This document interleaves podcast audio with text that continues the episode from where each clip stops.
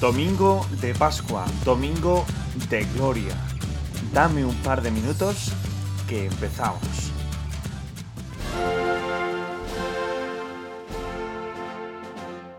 Y tal y como lo había prometido, Cristo ha resucitado. Hoy es el día de la vida, el día de la esperanza, el día de la gloria. La luz ha llegado a nuestra vida, la luz ha llegado para todos nosotros. Andábamos en oscuridad y Cristo, cumpliendo su promesa, ha resucitado. Cuando todo parecía perdido, cuando los discípulos habían perdido la esperanza, porque habían visto a su Señor y Maestro muerto en la cruz, al tercer día, tal y como lo dijo, resucitó. Cristo con su muerte a la muerte derrotó. Vivamos la alegría de la resurrección.